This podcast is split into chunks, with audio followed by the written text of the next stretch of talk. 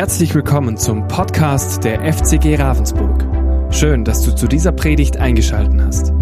Wir wünschen dir in den kommenden Minuten spannende Erkenntnisse und eine gute Zeit mit Gott.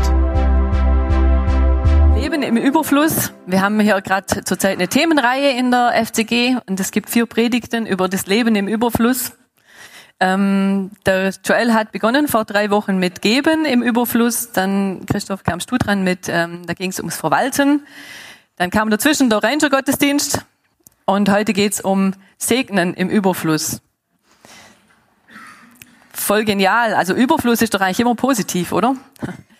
Ähm, Jesus hat, wir hatten den Bibelvers gerade er hat zu uns gesagt, ich allein bin die Tür, wer, wer, durch mich zu meiner Herde kommt, der wird gerettet werden. Ich bringe Leben und dies im Überfluss.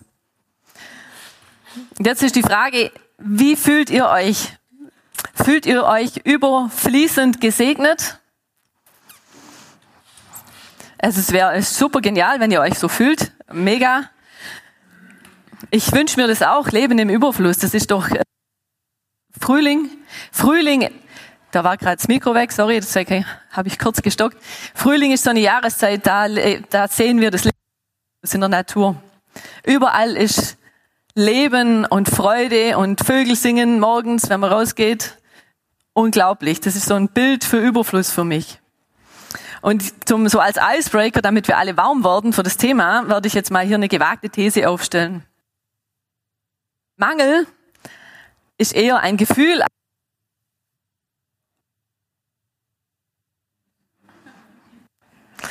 Also gut, jetzt geht's wieder. Also ich nehme das mal her, falls es öfters nur.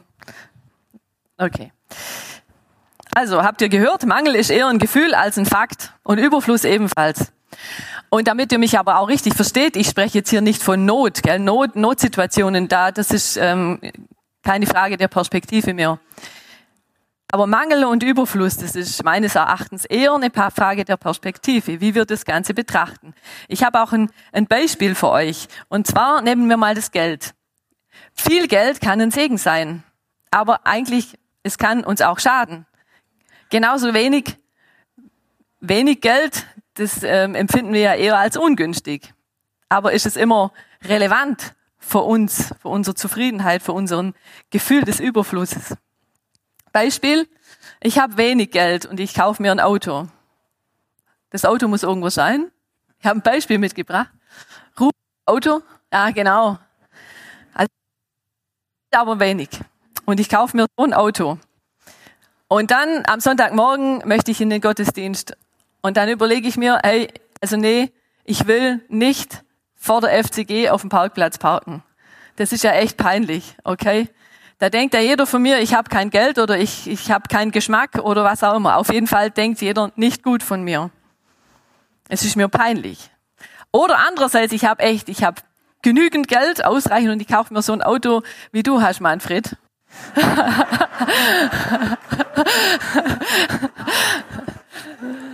also mit, mit schönen Ledersitz, ich durfte mal mitfahren, gell, das ist schon schön. Schon wenn das in die Straße einfährt, der ist echt ähm, nicht schlecht. Aber dann ist es Sonntagmorgen und ich äh, überlege, ja, okay, Gemeinde, ich gehe in die Gemeinde und dann ähm, überlege ich mir wieder, nee, ich park lieber nicht direkt vor der FCG, weil wenn ich da mit dem Auto vorfahre, dann denkt ja jeder, ich habe zu viel Geld. Oder ich, äh, ich bin ein Ausbeuter oder was weiß ich. Gell? Also denkt auch wieder jeder schlecht von mir. Da ist nicht der Überfluss an Geld oder der Mangel an Geld das Problem, sondern da ist mein Problem. Ich habe Angst. Da ist Menschenfurcht das Problem. Ich höre, ich, ich habe das Eis gebrochen. Jetzt ähm, kann ich zum Thema kommen. Hier im Überfluss leben wir im Überfluss an Segen. Empfinden wir das? Ich persönlich, ich wünsche mir natürlich, jeder wünscht sich einen Überfluss an gute Dinge. Aber wie geht's dir? Wie geht's dir heute zur Zeit? Bist du zufrieden? Aber Zufriedenheit ist noch kein Überfluss, oder? Oder lebst du gefühlt sogar im Mangel?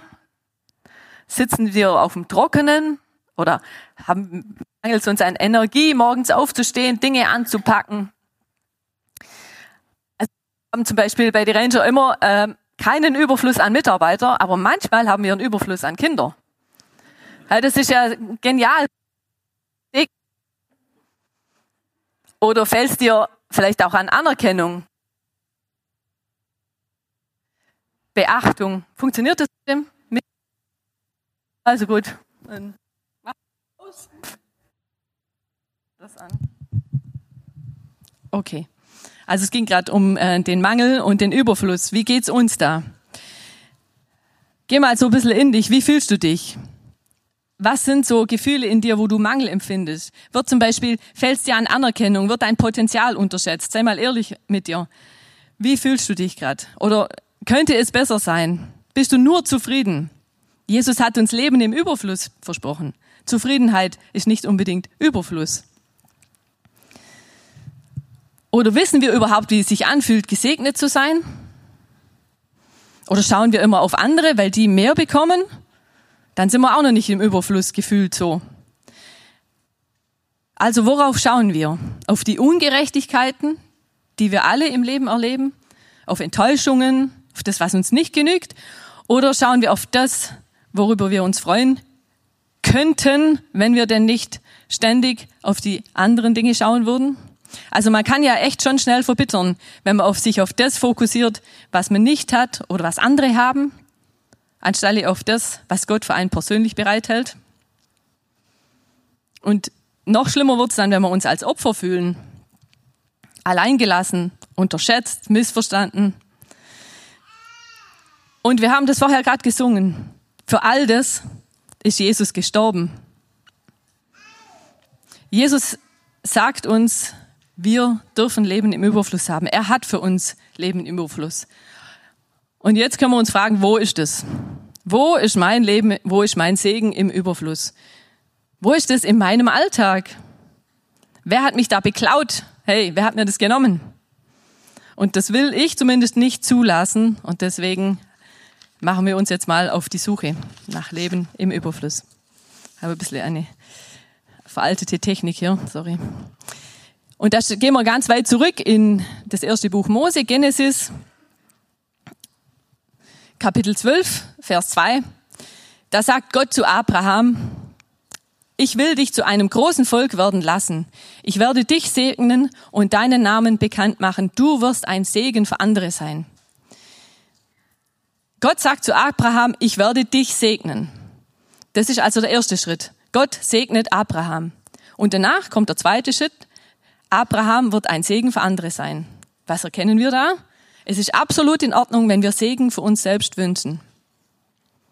Wir sind gesegnet. Es ist nur ehrlich, wenn wir gesegnet sein möchten, wenn wir das, das Gute, das Gott hat, auch für uns möchten. Ist ja ganz klar, oder?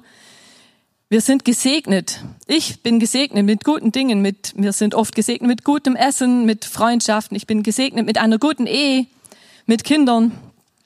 Ihr seid gesegnet in anderer Weise, in vielen, vielen unterschiedlichen Weisen. Denkt mal dran, was zu genießen. Das macht doch dankbar und zufrieden. Wenn wir gutes Essen genießen können, weil es sorgfältig zubereitet ist, weil sich jemand Mühe gemacht hat, weil wir Hunger haben, dann ist es ein echter Segen, oder? Aber wenn wir es nicht genießen, wenn wir es verschlingen, wenn wir zu viel essen, dann ist genau das gleiche Essen plötzlich kein Segen mehr. Auch hier sehen wir, ob wir die Dinge als Segen erleben, das hängt total von uns ab. Wichtig für uns jetzt, Gott verspricht Abraham zuerst den Segen und danach kündigt er an, dass Abraham für die anderen ein Segen sein wird. Wir dürfen also nach uns schauen. Du darfst nach dir schauen, du darfst dich segnen lassen. Und du bist auch gesegnet als Kind Gottes. Und dann gehen wir einen Schritt weiter äh, ins Matthäusevangelium zum Gleichnis der Talente. Das möchte ich jetzt ganz vorlesen. Ihr könnt gern mitlesen oder einfach zuhören, wie ihr möchtet.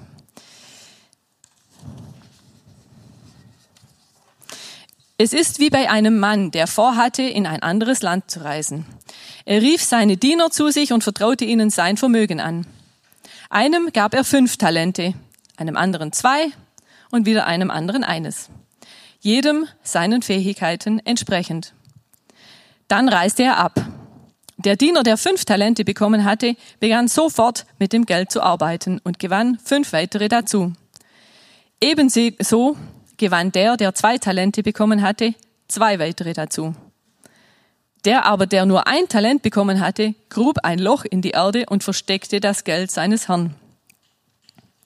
Nach langer Zeit kehrte der Herr zurück und forderte seine Diener auf, mit ihm abzurechnen.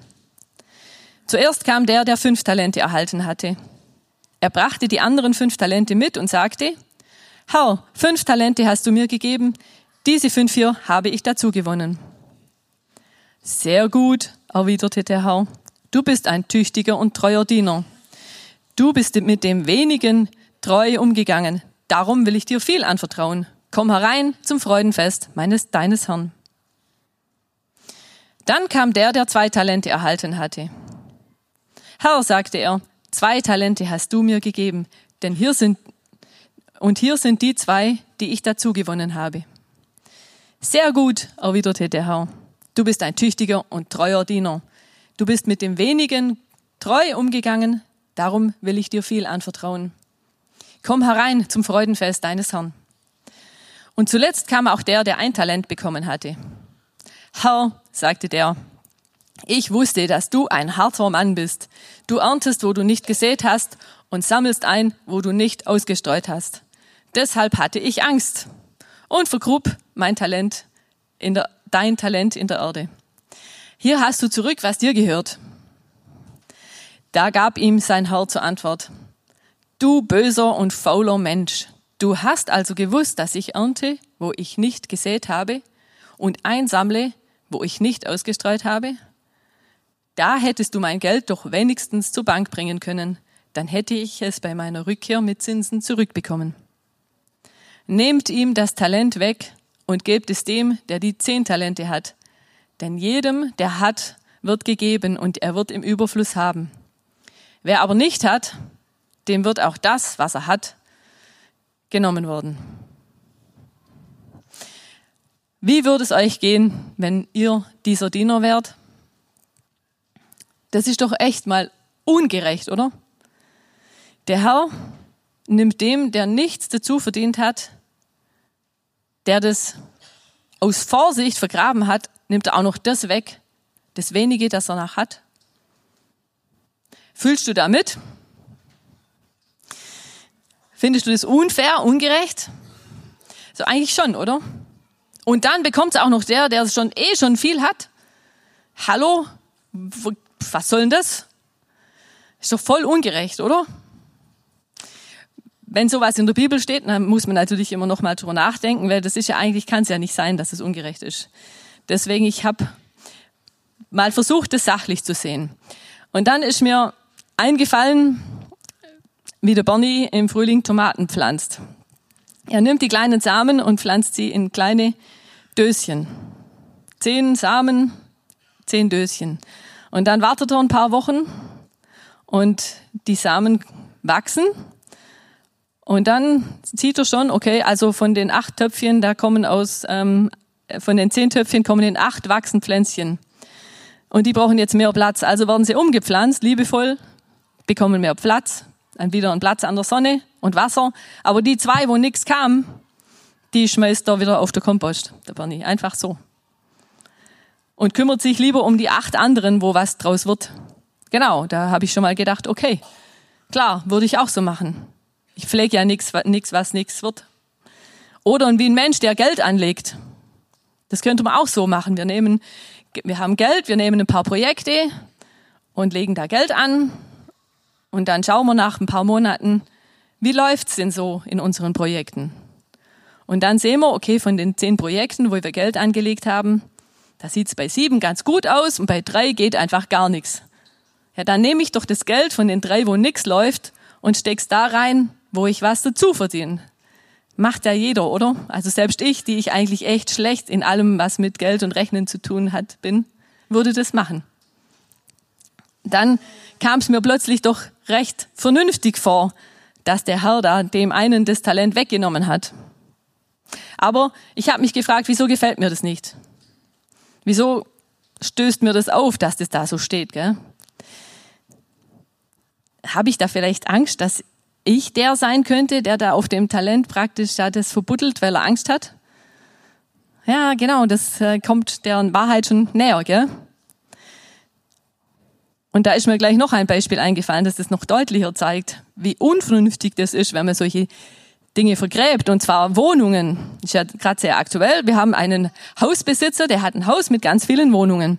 Und der sagt, Herr, nee, wieso vermieten? Pff, ich brauche das Geld gerade nicht. Und er lässt es einfach so stehen und niemand kann drin wohnen. Das ist ja total bescheuert, oder? Wäre es dann nicht viel besser, dem einfach das ganze Haus wegzunehmen und zu sagen, hey, das gibt mir jemand, der das besser verwaltet? Wie vor zwei Wochen hatte Christoph über Verwalten geredet. Und dann können da Leute einziehen, die in Not sind, Familien mit Kindern, die vielleicht kein Dach über dem Kopf haben.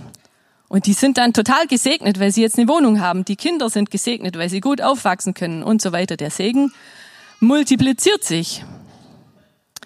Aber warum sollte jemand auch sowas tun, ein Haus ungenützt lassen? Vielleicht, weil er Angst hat, dass jemand, der da einzieht, ein Fenster kaputt macht oder vielleicht sogar den Teppich verschimmeln lässt, irgendwie, dass ein Nachteil draus entsteht. Und da ist wieder die Angst, gell? Die Angst, das, was ich eigentlich von Gott bekommen habe, einzusetzen. Und wenn wir den Herr, den Weinbergbesitzer, so jetzt mal mit Gott vergleichen oder als Gott verstehen, er hat ja nichts verlangt, was er seinen Dienern nicht schon vorher gegeben hat. Er hat nicht gesagt, hey, du hast doch da bestimmt ein paar Talente, setz die doch mal für mich ein. Nein, er hat ihm die Talente gegeben und gesagt, mach mal. Also wir müssen nichts einsetzen, was wir nicht von Gott bekommen haben. Gott wird von niemand verlangen, Geld zu spenden, das er nicht hat. Also das verlangen nicht mal wir als FCG. Ja. Aber wenn du Geld hast, dann gefällt es Gott und es gefällt deinen Mitmenschen wenn du das sinnvoll verwendest. Also mir gefällt's ab und zu beim Manfred mitzufahren. Sehr selten zwar, aber wenn wir das zum Segen anwenden, wenn wir das für uns nützen, aber auch einfach nützen. Für andere, für die Gemeinde, für das Reich Gottes. Denn dann kann was daraus entstehen. Gott verlangt nichts Unmögliches von uns. Und was ich auch beim dritten Mal lesen dann noch festgestellt habe, bemerkt habe. Gott freut sich, er lädt die zwei Ersten zum Freudenfest ein. Der eine hat fünf Talente dazu gewonnen, der andere zwei. Das ist Gott völlig egal. Es ist Gott völlig egal, wie sich die Leistung rechnet. Die Zahlen sind ihm völlig egal. Er freut sich über den, der zwei bringt, genauso wie den, der fünf bringt. Er freut sich nur über die Tatsache, dass sich der Diener bemüht hat. Wir müssen also nur unser Bestes geben. Das sagen die Ranger. Mit Gottes Hilfe will ich mein Bestes tun. Wir müssen auch nicht das Beste des Nachbarn geben. Wir müssen niemand was ne-, wegnehmen, um das zu geben. Das fand ich äh, gut. Da war ich schon mal echt äh, voll dabei. Ich habe gedacht, ja, ich will auch zum Freudenfest. Das gefällt mir. Und auch wenn ich nur ein Talent vermehre. Und noch etwas, das mir dann aufgefallen ist. Manchmal warten wir mit Geben, mit Abgeben, mit Segen weitergeben, bis wir selber einen Überfluss an etwas haben. Das habe ich auch ähm, von meiner Familie schon gehört, von meinen, von meinen Eltern so ein bisschen. Ähm, oder ich habe mir auch schon überlegt, na, ich warte mal bis am Ende des Monats mal gucken, was übrig bleibt von meinem Geld und dann gebe ich was ab. Oder manche sagen sogar, ja, okay, wenn's, wenn ich mal Zeit habe, wenn ich mal Zeit habe, wenn ich mal nicht mehr so viel arbeiten muss oder so weiter und so fort, ähm, dann kann ich ja vielleicht auch in der Gemeinde was tun oder ähm, Ehren, irgendein Ehrenamt machen oder was weiß ich. Das ist echt ähm, schwierig. Ich glaube, das ist ein Fallstrick, weil wir werden nie was übrig haben und uns wird's nie langweilig. Also mir wird's nie langweilig und wenn jetzt mal was ausfällt, wo ich eigentlich für, die, für das Reich Gottes arbeiten möchte, dann mache ich da was anderes. Äh, manchmal was Sinnloses. Ich, was heißt sinnlos? Aber ich fülle diese Zeit. Und es ist es nicht unsere Angst, zu kurz zu kommen, die uns hier beeinflusst. Oder dass wir nicht glauben, dass Gott uns versorgt. Und euch ist es bestimmt aufgefallen, wir müssen nichts geben, was wir nicht vorher bekommen haben. Das ist in dem Gleichnis ganz deutlich.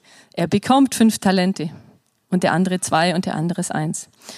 Genau, jetzt sammeln wir uns mal wieder. Wie fühlt ihr euch? Seid ihr eher verbittert oder gesegnet? Seid ihr eher frustriert oder glücklich oder zufrieden? Wo stehst du? Jesus starb für dich und für mich, für uns alle, damit wir in Freiheit leben können und gesegnet sind. Er segnet uns von Anfang an. Er starb nicht dafür, dass wir ein frustriertes Leben fristen, dass wir verletzt sind, dass wir Bitterkeit in unserem Herzen sammeln. Und da frage ich euch, hey, wieso gibt's echt so viele Christen, die in der Gemeinde verbittert sind? Das ist super traurig. Wirklich. Obwohl wir doch ein Segen sein sollten für die ganze Welt. Und wenn wir das so lassen, zulassen, Frust und Verbitterung, wenn wir das so in unserem Herzen lassen, dann sammelt sich das einfach an und das trennt uns vom Segen Gottes. Dann empfinden wir das auch nicht mehr so. Und ganz sicher, euch geht sicher alle so. Wir erleben alle Enttäuschungen. Das sagt niemand, dass es das nicht gibt. Wir erleben alle Notsituationen, Verzweiflung. Aber die Bitterkeit, das ist was anderes. Das ist deine Entscheidung. Und das kann ich deshalb so sicher hier sagen und so selbstbewusst, weil ich das nämlich aus eigener Erfahrung weiß. Es gab nämlich mal einen sehr mutigen Mensch, der hat es mir gesagt. Der hat zu mir gesagt, hey, ich verstehe überhaupt nicht, wieso du so viel Bitterkeit in dir trägst. Da war ich 24, das ist also echt ewig her. Und er hat noch hinzugefügt, hey, du bist doch jung, du bist gesund. Er hat sogar gesagt, ich, äh, du bist hübsch, ha? Und du hast eine gute Ausbildung, du hast alles. Ich verstehe nicht, wieso du so bitter bist. Und ich habe gedacht, hey, der, der, der spinnt, der, der, also ich war echt sauer. Das hat mich echt verletzt. Der steht da und sagt zu mir, du bist bitter. Hallo, nur, nur alte, verhutzelte Meckertanten sind bitter. Die haben, und die Mundwinkel nach unten und so, so das war nicht mein Selbstbild. Gell? Aber, also es war, also ich habe dann drüber nachgedacht und ich war dann echt schockiert, als ich gemerkt habe, tatsächlich, der hat echt, da ist ein, ein Kernchen Wahrheit drin ich hatte echt Bitterkeit in meinem Herzen. Also so blöd das klingt, mir ging es ja wohl total gut und ich hatte jetzt auch keine, keinen Grund zur Verzweiflung. Aber wie es halt so manchmal ist, es, es sammelt sich Frust und Enttäuschungen und keine Ahnung, ähm, hat sich in mir gesammelt und Neid und Unzufriedenheit. Und ich musste, er hat mir echt den Spiegel vorgehalten, ich musste zugeben, ich habe Bitterkeit in meinem Herzen. Und das Gute war in dieser Situation, ganz wenige Tage später ähm, habe ich, und das Schlimme war noch genau, ich habe Jesus damals noch nicht gekannt. Ich wusste nicht, dass man eine persönliche Beziehung zu Jesus haben kann. Und da das, dass Jesus die Lösung ist, weil er das alles wegnehmen kann. Und ein paar Tage später hatte ich dann die Chance, da sprach jemand mit mir, äh, mein Leben Jesus zu geben. Und dann, Jesus hat dann gleich einfach alles mitgenommen. Voll genial. Gefühle und meine ganze, ich konnte alles hinschmeißen. Und die Bitterkeit schmolz auch einfach so dahin. Und es hat sich auch tatsächlich jetzt in Erinnerung so ein bisschen so angefühlt. Und jetzt weiß ich nämlich, dass es eine Frage der Perspektive ist. Alles, was wir haben, ist aus Gottes unerschöpflichem Vorrat.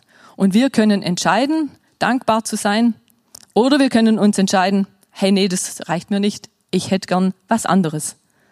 Aber wenn wir die Bitterkeit in unserem Herzen lassen, dann wird sie über kurz oder lang uns von Gottes Segen trennen. Und das ist echt wie eine Soße, die Bitterkeit, die über alles drüber fließt, was dein Leben betrifft. Und du kannst dich an nichts mehr, also im Extremfall, du kannst dich echt an nichts mehr freuen.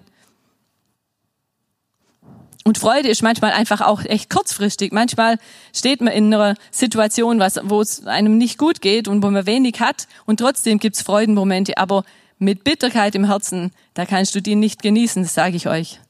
Da ist das, die schönste Landschaft ist pff, für die Katz. Gell? Für uns, wir können aus Gottes Fülle leben und wir können auch aus Gottes Fülle dienen und geben, weil er hat so einen unerschöpflichen Vorrat an Segen für uns, an guten Dingen für uns. Und es wird noch viel schöner. Unglaublich, gell? es kann noch schöner werden. Ähm, Im Galaterbrief, da steht, nicht mehr Sklaven, sondern Söhne und Töchter Gottes sind wir. Und dann noch ein Kapitel später, da geht's noch weiter. Gott hat durch Jesu Tod uns alle freigekauft. Wir sollten in alle Rechte von Söhnen und Töchtern eingesetzt werden.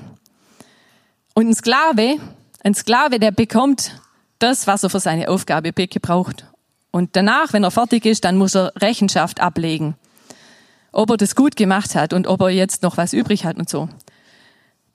Ein Sohn oder eine Tochter, die ist einfach, die steht im Segen. Und die schöpft aus dem Vorrat des Vaters im Himmel. Eine Tochter, die bekommt auch mal einen Vorschuss. Eine Tochter und ein Sohn, die werden geliebt und wohlwollend angeschaut. Und so dürft ihr euch auch fühlen. Gott schaut euch wohlwollend an. Und zurück zum Gleichnis von den Talenten. Gott hat gegeben und als er zurückkam, hat er gefragt, was draus geworden ist. Genau, äh, ihr erinnert euch, gell? Kein eigenes Geld mussten die investieren, keine eigenen Talente. Gott hatte zuvor gegeben. Das bedeutet für mich, Gott erwartet nichts von mir, was mir Schmerzen bereitet oder was ein Opfer ist, nicht in Wirklichkeit. Gott segnet uns mit so vielen Dingen. Und krass, oder? Also Gott hat ähm, dem Diener dann die fünf Talente einfach wieder zugesprochen. Er hat gesagt, hey, die zehn mach weiter. Und er hat ihm das eine noch dazugegeben. Also es vermehrt sich unglaublich.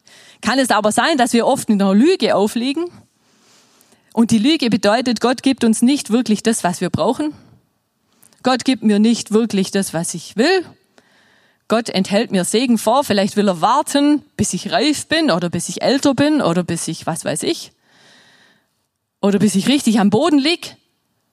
Habt ihr das Gefühl manchmal, dass Gott warten will, bis du richtig am Boden liegst? Oder haben wir ein Perspektivenproblem? Ich sehe nur, was ich nicht habe, anstatt das, was Gott mir geschenkt hat. Oder bist du gar enttäuscht von Gott? Vielleicht deshalb, weil du ganz genaue Vorstellungen hast und Gott dich mit Dingen segnet, die nicht deinen Vorstellungen entsprechen. Also wenn ich mir so ein, so ein Auto vorstelle, wie der Manfred hat, und dann ähm, bekomme ich nur so eins, wie da vorher an der Tafel war, dann was bin ich dann? Enttäuscht. Das gefällt mir nicht. Aber das ist ja meine Vorstellung. Vielleicht, Gott hat ja eine ganz andere Vorstellung. Für Gott ist wahrscheinlich wichtig, dass ich von A nach B komme. Und natürlich möchte Gott uns Freude machen. Aber wir werden beeinflusst von so vielen Dingen. Unsere Wünsche, unsere Ziele, die werden beeinflusst von vielen Dingen, die auch nicht gut sind. Ja, also wenn ich zum Beispiel die Mädels anschaue, die so viel TikTok gucken und die dann sich entsprechend auch ähm, schminken möchten oder kleiden möchten, die sehen dann nicht mehr ganz so aus wie sie selber und sie sind unzufrieden mit sich. Aber das sind Bilder, die sie in den Kopf bekommen. Das ist nur ein Beispiel aus der Lebenswelt der Teenager vielleicht eher. Aber ihr wisst, welche Bilder ihr im Kopf habt und wo ihr die her habt. Das wisst ihr auch. Vielleicht muss Gott uns enttäuschen, um unsere Vorstellungen, um unsere Bilder im Kopf zu korrigieren. Vielleicht haben wir auch völlig falsche Gottesbilder oder völlig falsche Vorstellungen von dem, was uns vermeintlich zusteht, wo, wir ein Recht drauf haben. Es kann sogar sein, du hast eine falsche Vorstellung von deiner Gabe, von deinen Begabungen. Das gibt's auch. Also ich denke, ich kann mega singen, aber sonst denkt es niemand. Dann ist das kein Segen, wenn ich das versuche einzusetzen. Okay, das ist auch ein Beispiel. Das kann lustig sein, aber es kann auch manchmal echt mega frustrieren, wenn ich mich da täusche, wenn ich einer Lüge aufsetze mit meiner Begabung. Und dann ist es echt fies, weil da hänge ich meine Hingabe, meine Leidenschaft rein und muss erkennen, eigentlich ist es gar nicht meine Gabe. Aber du wirst auch sehen, du hast eine andere Gabe und Gott wartet nur drauf, bis du sie entdeckst und dich entfaltest. Gott ist so großzügig. Und ihr wisst auch, woher die Lügen kommen. Die Lügen, Satan ist der Meister der Lüge und wir sind einfach oft nur naiv und glauben den Lügen. Manchmal denken wir, wir wissen es besser. Wie gesagt, vielleicht möchte Gott dich enttäuschen. Das ist nicht immer negativ, damit du und ich, damit wir die Wahrheit erkennen. Weil die Wahrheit, die macht uns frei. Vor allem auch von Stolz und Hochmut und am Ende auch von Bitterkeit.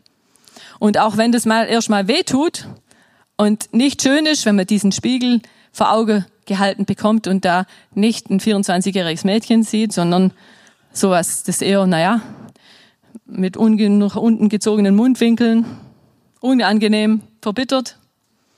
Es hat mich frei gemacht, gell? Das war mega, dass der mir das gesagt hat. Ich bin dem immer noch dankbar.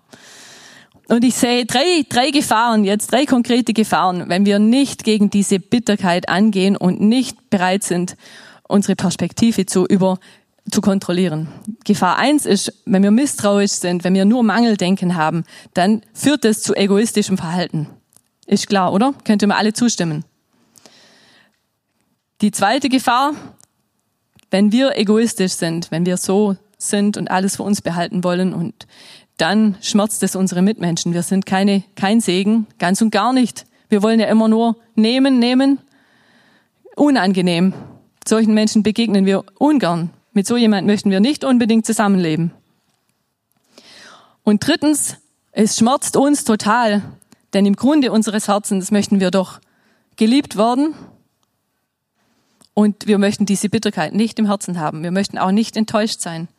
Das fühlt sich nicht gut an, das macht unglücklich. Wie gesagt, diese Soße, die färbt alles ein, diese Soße der Bitterkeit. Hey, alles trüb und grau. Das trennt uns vom Segensfluss, Segensfluss Gottes.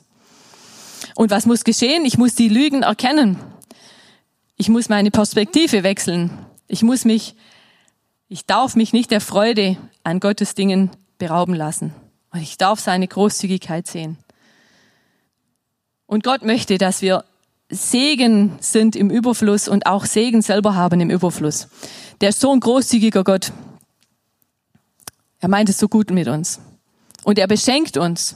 Er stattet uns aus, versorgt uns.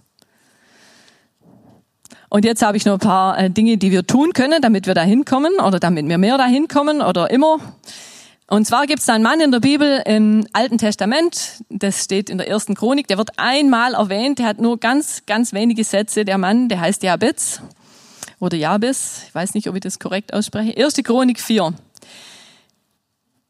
Und die Geschichte von dem Jabez, die ist wirklich sehr kurz und knapp.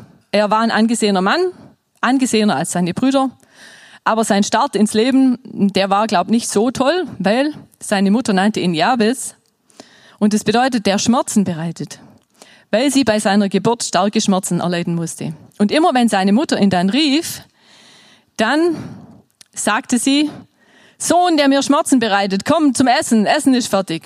Oder komm, Sohn, der mir Schmerzen bereitet, bring mir mal einen Eimer Wasser. Und so viele Male am Tag wurde der Jabes so gerufen, hey, das ist nicht gut für das äh, Selbstbewusstsein, oder? Kann ich mir nicht vorstellen. Aber dann hat der Jabes sich entschieden, sich an Gott zu wenden. Er wandte sich an Gott und Gott und betete, segne mich, segne mich doch und erweitere mein Gebiet. Steh mir bei und halte Unglück und Schmerz von mir fern. Und Gott ließ kommen, was er erbeten hatte. In diesem Gebet steckt alles drin, was ich mir für mein Leben wünsche. Kein Schmerz, kein Unheil, Segen erweitere mein Gebiet, das bedeutet für mich Abenteuer, Neues erleben. Steh mir bei, dass Gott immer bei mir ist. Das sind fünf Dinge, die, die wünsche ich euch alle für euer Leben. Und das ist lange her, dass der Jabes das gebetet hat. Und da steht, Gott ließ geschehen, was er erbeten hatte. Gott segnet im Überfluss. Er gibt uns Leben im Überfluss durch Jesus Christus. Er schenkt uns voll ein. Steht auch im Psalm 23. Ich habe vorhin erzählt, dass so ein mutiger Mann mir, das war ein Mann, ein Mensch gesagt hat, dass ich Bitterkeit im Herzen habe. Und an dem Tag, da war ich wirklich vor den Kopf gestoßen, weil ich eben Jesus noch nicht kannte. Und wenn dir das jetzt genauso geht, wenn du Bitterkeit im Herzen hast und weißt nicht, wie du die loswirst, du kennst Jesus noch nicht persönlich, dann kannst du gern nachher auf einen von uns fröhlichen, fröhlichen, zufriedenen im Überfluss gesegneten Menschen zugehen. Das sollte man eigentlich merken. Zum Segnungsteam zum Beispiel, ich glaube, da ist heute die Andrea und ich weiß noch nicht wer. Andrea ist da. Genau, da drüben auf das schöne Sofa und dein Leben Jesus übergeben. Es ist voll gut, wenn man da Hilfe hat, weil da geht's viel einfacher. Und jetzt habe ich noch ein paar Action Steps für uns alle. Also erster Action Step, ich glaube die, genau, Action Steps, ja, super. Überdenke deine Perspektive, jeder von euch. Das kann man immer mal wieder tun im Leben. Und seid dabei mutig und gnadenlos mit euch selber, ganz ehrlich, okay? Schaut, was ist in eurem Herzen? Warum seid ihr mit dem und jenem nicht zufrieden? Hey, was ist da drin? Zweitens, Bitterkeit und Selbstmitleid. Einfach loslassen, das braucht kein Mensch. Lass dich enttäuschen.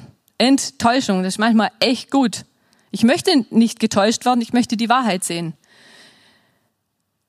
Drittens, guck mal nach, was Gott dir in seiner Großzügigkeit geschenkt hat. Nützt du das oder hast du es vergraben oder hast du überhaupt schon alles entdeckt? Ist vielleicht was ganz anderes, was du dir bisher dachtest. Und viertens, ganz wichtig, genieße den Segen, die guten Dinge, mit denen Gott dich beschenkt und lass dich nicht berauben. Im Psalm 118, da steht, dies ist der Tag, den der Herr gemacht. Wir wollen fröhlich sein und unsere Freude haben. Das lassen wir uns nochmal auf der Zunge zergehen. Dies ist der, heute ist der Tag, den Gott gemacht hat und wir wollen fröhlich sein und unsere Freude haben. Und ein fröhlicher Mensch ist ein Segen für seine Umgebung. Und wir werden alle, du wirst ein Segen sein und dein eigener Becher wird überfließen. Das hat Gott mir versprochen, das hat er euch versprochen und es wird so sein. Amen. Wir hoffen, diese Predigt konnte dich für deinen Alltag ermutigen. Wenn du Fragen hast, kannst du gerne eine E-Mail schreiben an info@fcg-rv.de oder besuche unsere Homepage auf www.fcg-rv.de. In diesem Sinne wünschen wir dir eine gesegnete Woche und bis bald.